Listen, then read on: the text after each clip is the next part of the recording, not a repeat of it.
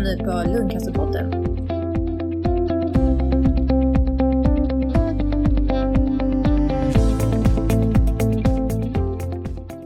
Hej och välkomna till Lungcancerpodden. Idag har vi äran att ha hälso och sjukvårdsregionrådet Anna Starebrink från Region Stockholm här som gäst. Hej Anna! Hej! Ja, vi är så tacksamma att du tog dig tid med oss här i november som ju är lungcancermånad, att vi får intervjua dig. Och du har ju också en podd, Anna. Ja, den heter Starbrink. Starbrink, ja, vad bra. Och du hade vår vice ordförande Karin Liljelund som gäst alldeles nyss. Då tänkte vi kontra med att ha dig som gäst i Lungcancerpodden. Så jättekul att du ställer upp. Tack så mycket. Och vi kör ju digitalt nu i coronatid och jag sitter faktiskt uppe i Högbo för dagen, uppe på ett hotell och du är i Stockholm i ditt hem. Anna, du kan väl berätta lite kort om dig själv. Vem är du och hur länge har du haft ditt jobb? Jag har haft det här jobbet som ordförande i hälso och sjukvårdsnämnden i, i Stockholm i sex år, en och en halv mandatperiod. Och det är nog det svåraste och roligaste uppdrag som jag någonsin har haft. Det är ju ett väldigt stort och brett uppdrag, hälso och sjukvården i Stockholm. Och just nu när det är en coronapandemi som verkligen har sitt grepp om oss så är det ju oerhört intensivt. Men det är också det mest meningsfulla. Det känns ju så viktigt att få arbetar med hälso och sjukvården. Och jag kommer från Dalarna, jag har vuxit upp där och jag känner så starkt för just lungcancerfrågan för att eh, min pappa gick bort i lungcancer förra året. Och jag blev både förskräckt över förstås diagnosen och så, men också väldigt imponerad av det fina bemötandet han fick under den korta tid som han fick vård, för han upptäcktes väldigt, väldigt sent. Så det känns som eh, viktigt och roligt att få vara med och, och driva de här frågorna. Ja, jag förstår att du är engagerad. Men du har ju ansvaret då för de övergripande hälso och sjukvårdsfrågorna i Region Stockholm och det är ju faktiskt två miljoner människor det rör sig om. Det måste ju vara en jättebudget. Och du är också sjukvårdspolitisk talesperson för Liberalerna, som är ju ditt parti. Så det innebär att du har ett jättestort och tungt uppdrag. Men vad är dina huvuduppgifter? Vad gör du egentligen på dagarna? Vad är det du bestämmer? Ja, jag, är inte längre eh, sjukvårdspolitisk talesperson faktiskt. Ah. Utan det har en annan person som heter Lina Nordqvist. Men eh, jag tycker det kan, det kan räcka med det stora uppdraget i, i Region Stockholm. Och ansvaret är ju att leda det politiska arbetet kring hälso och sjukvården eh, i Stockholm. Och, och, till slut så är det ju ett ansvar, ett demokratiskt ansvar eh, att fatta beslut, att sätta ramar, att staka ut riktningen framåt, hur vi vill att vården ska utvecklas. Och det är ju både stora och små frågor i ett väldigt högt tempo kan man väl säga. Eh, och vi samarbetar ju mellan eh, fem partier i regionen i en majoritet och sen har vi förstås en opposition också som vi för viss dialog med och framförallt träffar på våra, våra sammanträden när vi diskuterar och beslutar om olika frågor. Vi i Lungcancerföreningen har satt två huvudfrågor som våra viktigaste just nu och det är tidig upptäckt och snabbare vårdkedja när man väl har fått sin diagnos. Och de frågorna tycker vi är jätteviktiga och det är de som vi vill rikta in oss på i den här intervjun. Och i Sverige så får drygt 4 000 personer lungcancer varje år och eh, cirka 3 600 dör. Men det är ju inte samma som har fått lungcancer kanske samma år utan det är ju andra personer som dör. Och eh, det är den dödligaste cancerformen bland kvinnor med cancer. Och det beror på att lungcancer upptäcks väldigt sent, som du sa med din pappa. Att eh, oftast är det ju inte förrän patienten är i stadium 4 och då betyder det spridd cancer. Och mer än 50 är ju redan i stadium 4 när de upptäcks, vilket som är en hög siffra om man jämför med bröstcancer som bara har 3 som upptäcks i stadium 4. Vad kan regionen och du som ytterst ansvarig göra åt detta tror du, så att fler blir upptäckta i tid?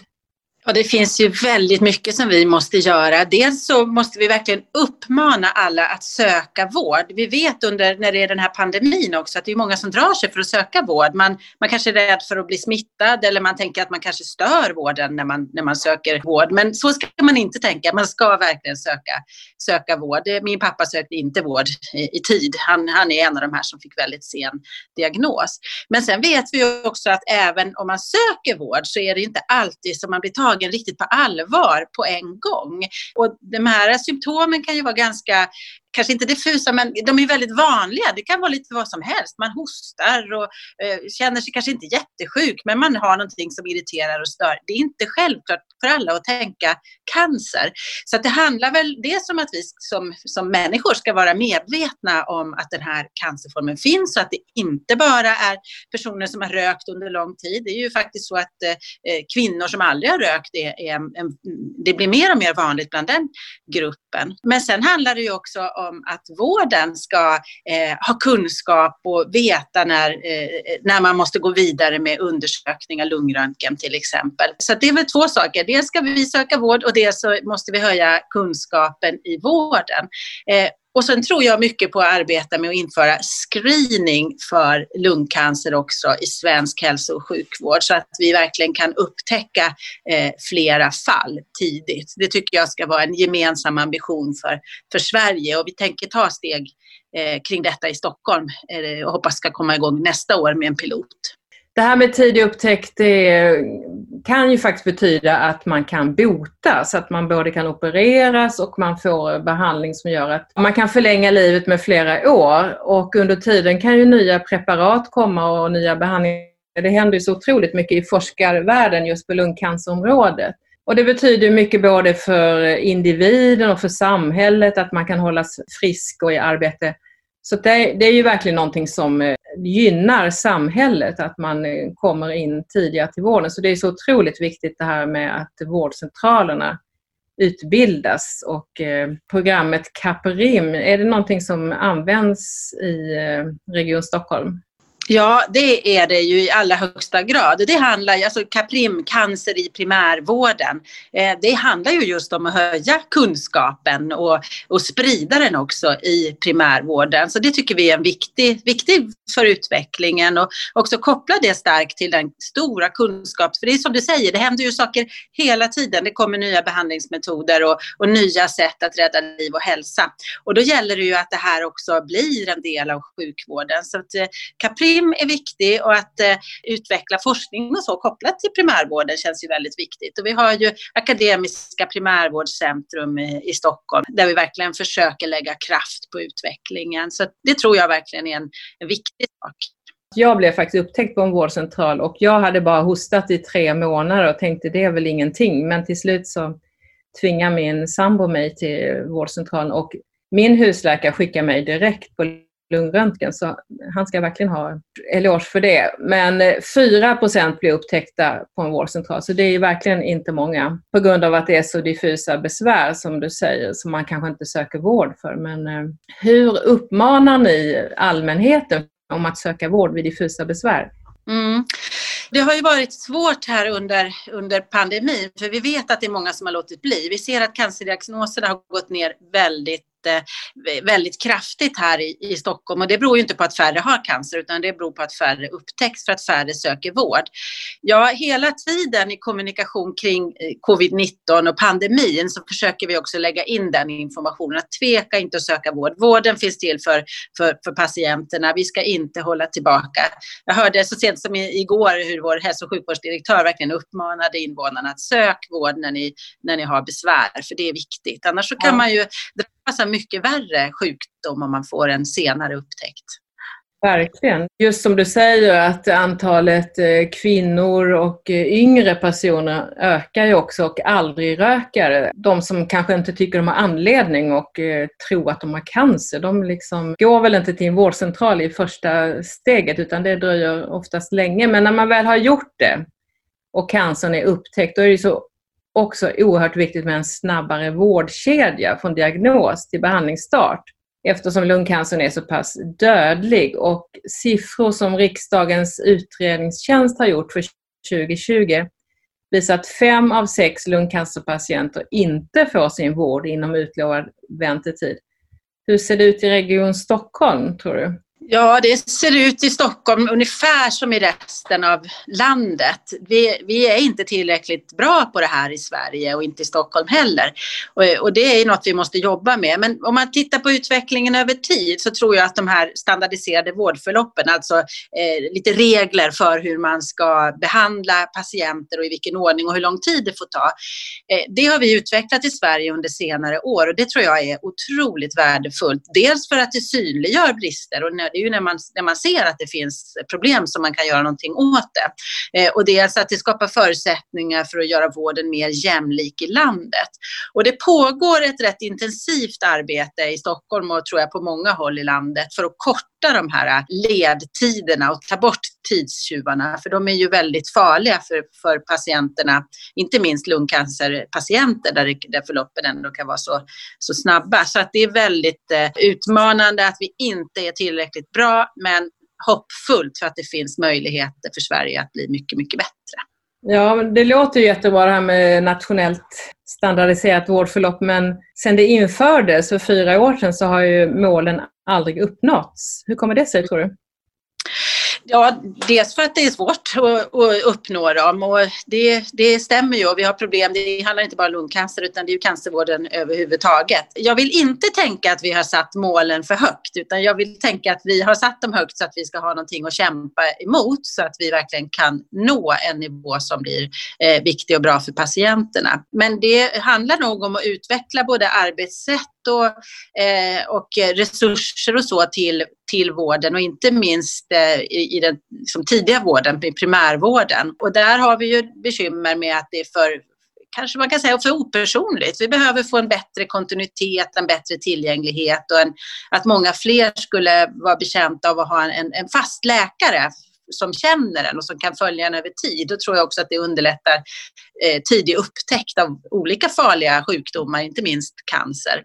Mm. Eh, så riktigt vad, vad det beror på att vi inte har nått ända fram i Sverige, det vet jag jobbar, inte. Men det ni jobbar hela tiden för att det ska bli så?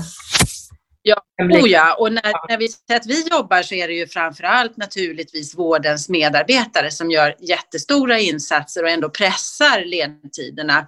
Eh, och det, jag är rätt imponerad över hur utvecklingen eh, går ändå, att det, är, det är ett samlat grepp och jag tycker också att vi har mycket att lära av varandra i Sverige mellan regionerna. För att Stockholm är bra, vi ligger bättre till inom flera vårdförlopp än landet i stort, men inte inom alla områden. Då kan vi lära av andra regioner som har kommit längre och så kanske vi kan bidra till, till utveckling i andra delar av landet. Du pratade tidigare Anna om lungcancerscreening och det är ju någonting som eh, vi inom Lungcancerföreningen har jobbat för och det skulle kunna minska dödligheten i Sverige med 20 procent hos högriskgrupper. Och då tänker man att det är rökare och de som är utsatta för passiv rökning, radon eller andra miljöfaktorer som är just högriskgrupper. Men hur långt har vi kommit? Du pratade om att det var på gång med lungcancerscreening och eh, jag har hört talas om att det skulle vara just för rökande kvinnor när man gör mammografi. Är det någonting som är inom närtid, att det ska börja eller? Ja, vi hade nog hoppats kunna komma igång i, i, ännu tidigare men den här pandemin kom emellan och har ställt till det för oss. Men planen är att vi under nästa år ska sätta igång och vi behöver ju göra, vi behöver ju prova det här för det här är nytt i Sverige. Det finns i andra länder men inte i Sverige. Eh, så vi behöver ju börja i någon ände och då var en tanke att vi skulle börja med kvinnor som kommer på mammografi och man då kan identifiera de som är i, i särskilda riskgrupper och eh, screena för lungcancer och jag ser bara det som en början. Sen behöver vi ju bredda det förstås så att, eh, ja, inte bara kvinnor, män drabbas ju också förstås av, av lungcancer och, och, kanske också bredda vilka grupper man bör göra det här för. I någon ände ska man börja och nu börjar vi här och vi hoppas ju att det ska slå väl ut, att det här kan bli en modell för hela Sverige. En fråga, hur vet man att en kvinna är rökare? Frågar man det när man kommer? Ja, det måste man ju ställa den frågan och det är ju inget tvång att delta i, screening utan Nej. det är fantastiskt erbjudande om en, en insats som kan rädda liv. Då har vi en annan fråga här om artificiell intelligens som är ett annat verktyg som har kommit långt i att analysera stora mängder data och skapa algoritmer för att mer träffsäkert kunna identifiera personer som befinner sig i riskgruppen. Hur långt har vi kommit i Sverige med att använda AI för att hitta cancer? Ja, men det här området är ju jättespännande och det känns lite som att det är sånt där modeområde också som alla vill prata om just nu. Och det är väl för att man ser så stora möjligheter i det. Men vi är bara i början. Vi har inte, vi har vi knappt börjat nosa på alla möjligheter som jag tror kommer att finnas med, med tiden här. Eh, och det pågår jättemycket spännande arbete runt om i hälso och sjukvården. Och vi kan väl inte säga att vi har kommit så där jätte, jättelångt eh, med eh, just när det gäller cancer än så länge. Men det pågår och jag vet att eh, medarbetare i vården runt om på sjukhusen är intresserade av det här och försöker utveckla nya verktyg verktyg. Och vi har möjlighet i, i, i Stockholm, och det kanske finns liknande i andra delar av landet också, att stötta projekt med innovativa nya lösningar. Och då har vi ju identifierat eh, eh de här stora eh, folksjukdomarna som cancer till exempel som ett område som där vi tror att man skulle kunna ha stor nytta av det. För att det finns mycket möjligheter med tekniken om vi använder den rätt. Ja, verkligen. Så att det låter ju lovande att det kan komma till användning i cancervården också. Och likaså att man kan införa ett självskattningssystem där patienten själv är mer aktiv och fyller i sina diffusa besvär i ett verktyg som sedan analyseras av vården. Det låter ju som ett enklare sätt att införa. Mm. Det kan ju inte kräva så mycket Precis, det tycker jag låter väldigt intressant och, viktigt också. Vi, vi vet ju det att en, en, hel del patienter som söker för de här lite diffusa symptomen, eh, som du beskrev också, man hostar och så att man inte blir riktigt tagen på allvar och man kanske kommer många gånger till vården utan att man får sin diagnos. Och det här med att söka vård många gånger, det är ju ett tecken i sig på att någonting inte står rätt till och något som man bör ta på största allvar. Det kan ju också vara eh, en sak att försöka upptäcka upptäcka de här patienterna som inte riktigt har fångats upp tidigare. Det vore ju tror jag, värdefullt. I och med att det är nya grupper som får lungcancer idag, att det är yngre och det är kvinnor och det är människor som aldrig har rökt. Det är det som måste upplysas om att de besvären kan vara lungcancer som man då söker för. Angående coronan så har ju då som du sa allt färre sökt vård och eh, hälften så många patienter med misstänkt lungcancer har remitterats från vårdcentraler jämfört med före coronan. Nu har ju siffrorna blivit bättre från september. Nu vet jag inte om siffrorna blir sämre igen då på grund av det ökande antalet coronafall. Men jag tror ju verkligen att vården gör allt för att hinna ikapp. Och till exempel blev jag själv kallad på datortomografi klockan 19.30 en kväll, vilket blir lite, oj, har de öppet så sent? Så det visar ju på att man tar oss cancerpatienter på högsta allvar. Men eh, vad görs då, som vi sa i början, vad görs för att man inte ska strunta i att söka vård som cancerpatient eller att man inte remitterar vidare på grund av de här diffusa besvären? Kan man säga någonting generellt? Vad görs för att remisserna ska bli fast på vårdcentralen? Ja, jag tycker att det här känns som kanske den viktigaste frågan vi har att liksom tampas med precis just nu. För nu har ju coronapandemin tagit ett nytt jättefast grepp om oss och det är jätteviktigt att vi inte eh, tappar det här. Vi fick upp tempot ganska bra i vården eh, för att, att, möta patienternas behov. Jag är så orolig att vi ska tappa det igen nu när det är så många som har corona. Och dessutom så är de här symptomen för lungcancer inte så olikt det man beskriver för covid också. Så att jag tror att det kanske är många som också eh, tänker att det eh, kan vara den sjukdomen istället.